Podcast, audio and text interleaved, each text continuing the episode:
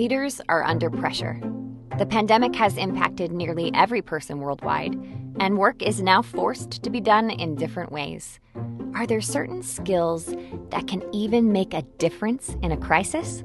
Today, we are discussing a Zenger Folkman study that compared Leadership 360 assessments before and after the pandemic that revealed five essential skills needed for this new era. Welcome to the 90th Percentile, an unconventional leadership podcast by Zenger Folkman. Each week, using research from over 1.5 million global assessments of leaders, we analyze different leadership traits, trends, and what it really takes for leaders to get to the 90th percentile. I'm your host, Brianna Corin, and with me today is renowned psychometrician and my all around great dad, Joe Folkman. Thank you, Brie. How are you doing today? I'm great. You know, every day my four year old asks me the same question Mom, is coronavirus over yet? And every day I give her the same sad response Not yet. I'm sorry. That's really hard for a four year old. Yep. But yesterday, after I told her that coronavirus is still not gone, she replied, Why are all the scientists sleeping? and I quickly told her that they were all working very hard and I'm sure they were losing sleep. but what is really unique about this time period we are all in is that literally every leader and organization in the world is dealing with the same struggles. But for someone who measures and gathers data for a living, I'm sure for you, this has been, in a strange roundabout way, an incredible experience to measure how leaders respond in a crisis and see what really works if you go to get a physical from a doctor and he listens to your heart as you sit on the examination table, that's helpful. But if the doctor puts you on a treadmill and then listens to your heart, he can learn a lot more or she can learn a lot oh, more. Oh, yeah, good point. Recently, I was asked what I've learned about leaders in the pandemic. And the thing I learned was anybody can be a pretty good leader when business is normal and there's no problems and everything is working well. Mm-hmm. But in a crisis like this, having the right strengths becomes a great asset, and some weaknesses become a significant liability. We found a huge gap between leaders who were above average and below average on just nine behaviors. Interesting. Tell me more about the gap. Well, as my colleague Jack Zenger and I searched for what exactly is required in these new circumstances, we realized that we had some very unique data. We could look at our database of 360 assessments to see if there was any significant changes in the way that direct reports scored their leaders after the pandemic hit. Uh, were there certain traits that were more important now? We weren't sure if we would find anything significant or if the reports would be the same. What we learned from these leaders was regardless of the culture, the industry, or the position, there were some skills that really made a difference in these times of change. So, what data did you use to do this analysis? Well, I conducted two studies. I gathered data, or I looked at data gathered after March 1st, 2020. The first one focused on the top management group of a large global corporation. We were really interested in these people because they were running a large business and we wanted to understand what made a difference for them.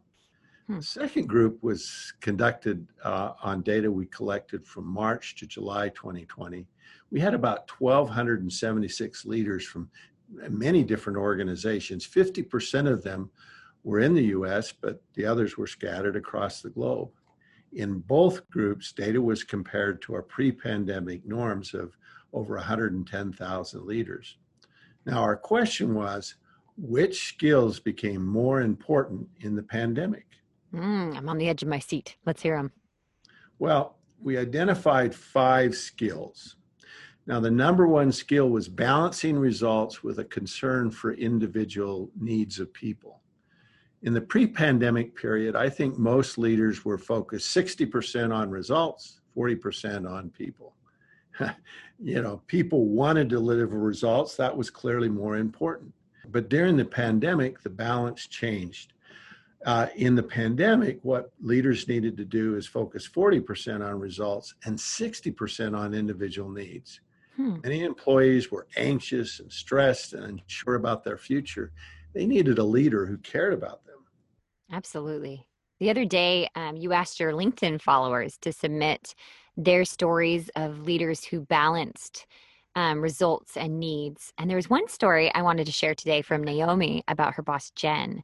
She said, quote, we're a remote team, so even before COVID, we had some solid practices in place to ensure that we all stayed engaged.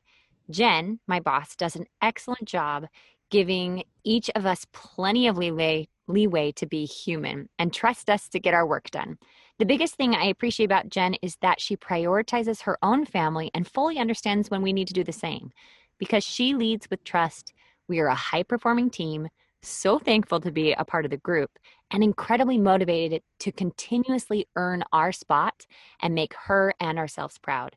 Bree, that's an excellent example. Just checking with people and thanking them for their contribution and then recognizing them when they make an extra effort makes a big difference. I agree. What's the second behavior? Well, it's cooperation from people in other parts of the organization. With increased remote work, the need for cooperation across groups had substantially increased. Before the pandemic, people would walk down the hall and they'd see somebody from IT or somebody from HR. They would just run into people, or they could walk over to another place in the office and, and really have a conversation. But when people went home, that didn't happen anymore. Hmm. One of the things we found that was really interesting was the data we collected in the pandemic, the number one most negative issue was dealing with conflict. You know, when you're sitting alone and you're thinking about someone who needs to give you some data and you're not seeing it show up on your screen, all of a sudden you kind of get mad and you know you think oh those people are just goofing off they're watching tv they're on netflix well you know it's it's natural because you can't see them i mean yeah. when you look across the room and see people working on stuff, you don't have that same thing. So we noticed that conflict increased in the pandemic. Hmm. So collaboration and cooperation was really needed to increase between groups. The number three issue is conveying a high level of energy and enthusiasm. Uncertainty creates anxiety for employees, and they're desperate to hear a positive and enthusiastic voice. The vast majority of leaders are rated higher on their ability to drive for results or push than their ability to pull, inspire, and motivate others. But during this pandemic period, what people needed was less pushing and more pulling. I think many people misinterpret energy and enthusiasm like an annoying, out of touch cheerleader. Like, don't worry about the pandemic. We're going to meet our goals today, so go be productive. No, no, I actually think and correct me if you think this is way off, but a good example of a leader with high energy and enthusiasm is Governor Cuomo. Really? And let me explain why. And this has nothing to do with politics, by the way. I have a lot of friends living in New York, and so I followed along with Governor Cuomo's daily briefings at the beginning, like a lot of people did. And when I listened to him, I felt that he was serious, but he was confident and inspiring. He brought this magnetic energy to those briefings that made you feel like this guy was going to make stuff happen and move mountains to take care of his state. And I think that is what people are looking for when we talk about energy and enthusiasm and bringing that to work. Well, the number one companion behavior of inspiring and motivating others is creating a positive emotional connection. And clearly, Governor Cuomo did that. Hmm having someone who understands what you're going through and can empathize with your situation is inspiring to others. We also found another way to be inspiring was to set stretch goals. He also did that. Mm. Uh, people feel better about themselves when they accomplish something that's difficult, especially if they can see the reason for that goal. Another way to be inspiring is to develop others, help them learn a new skill. People want to grow and develop, and helping somebody do that really makes you an inspiring leader. Number four was helping others understand the organization's vision. For most organizations, the pandemic has required a big shift in the strategy and direction. Employees now working remotely also need greater clarity about their goals many companies have learned this year that changing strategy does not have to take a very long time and have a bazillion meetings and huge processes. I mean, not all companies are going to have the dramatic change like the distilleries that shifted from making beer to hand sanitizer practically overnight. But I think most have had to look hard at their organization's mission and strategy and see if it's working in this new environment. The number five issue was quickly recognizing where change was needed. The pandemic has required many significant shifts in how work was done and priorities and goals. No doubt there will be need for additional change in the future. You know, during this pandemic, the majority of people who are working from home preferred that over working in the office. You know, you, as you think about why, there was no commute time, more time with the family, and there's some evidence that productivity even increased. I would doubt they had a three year old, though, or a four year old. Maybe that's the difference.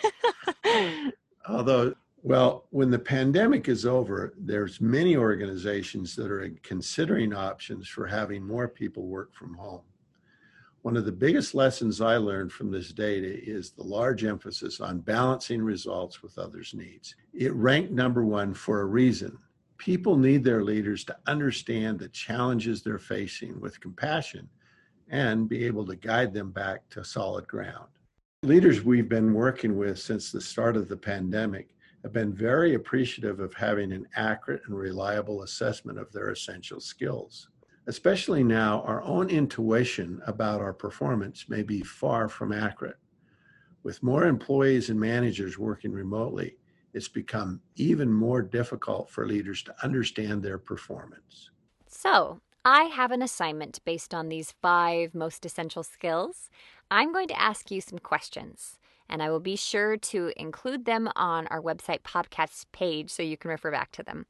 And you will need to gather feedback on the following questions from your manager, peers, friends, and other people in your life. Cue the introspective music. Do I balance getting results with a concern for the individual needs of people? How can I improve? Have I enabled there to be cooperation from people in other parts of the organization? How can I adapt my work to involve others more?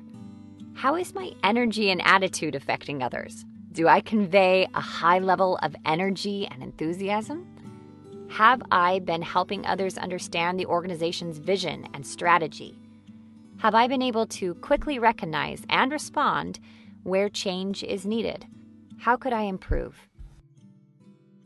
You know, we discovered that leaders who were highly skilled in just one of these essential skills were rated at the 79th percentile in their overall leadership effectiveness. And what is even more fantastic is that two skills moved a leader to the 88th percentile.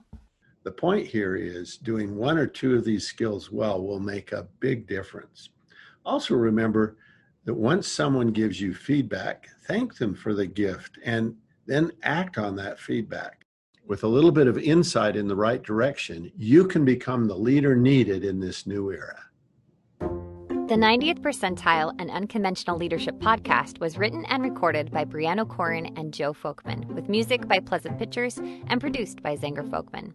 If you like our show, please subscribe on Apple Podcasts, Stitcher, or Spotify and leave us a review. If you want the latest updates on our show and links to Joe's latest research and articles, sign up for our newsletter at the link in the episode notes and join our conversation on our podcast page on LinkedIn. All resources and links to the research referenced in this episode can be found in our episode notes or on our podcast page on zengerfolkman.com.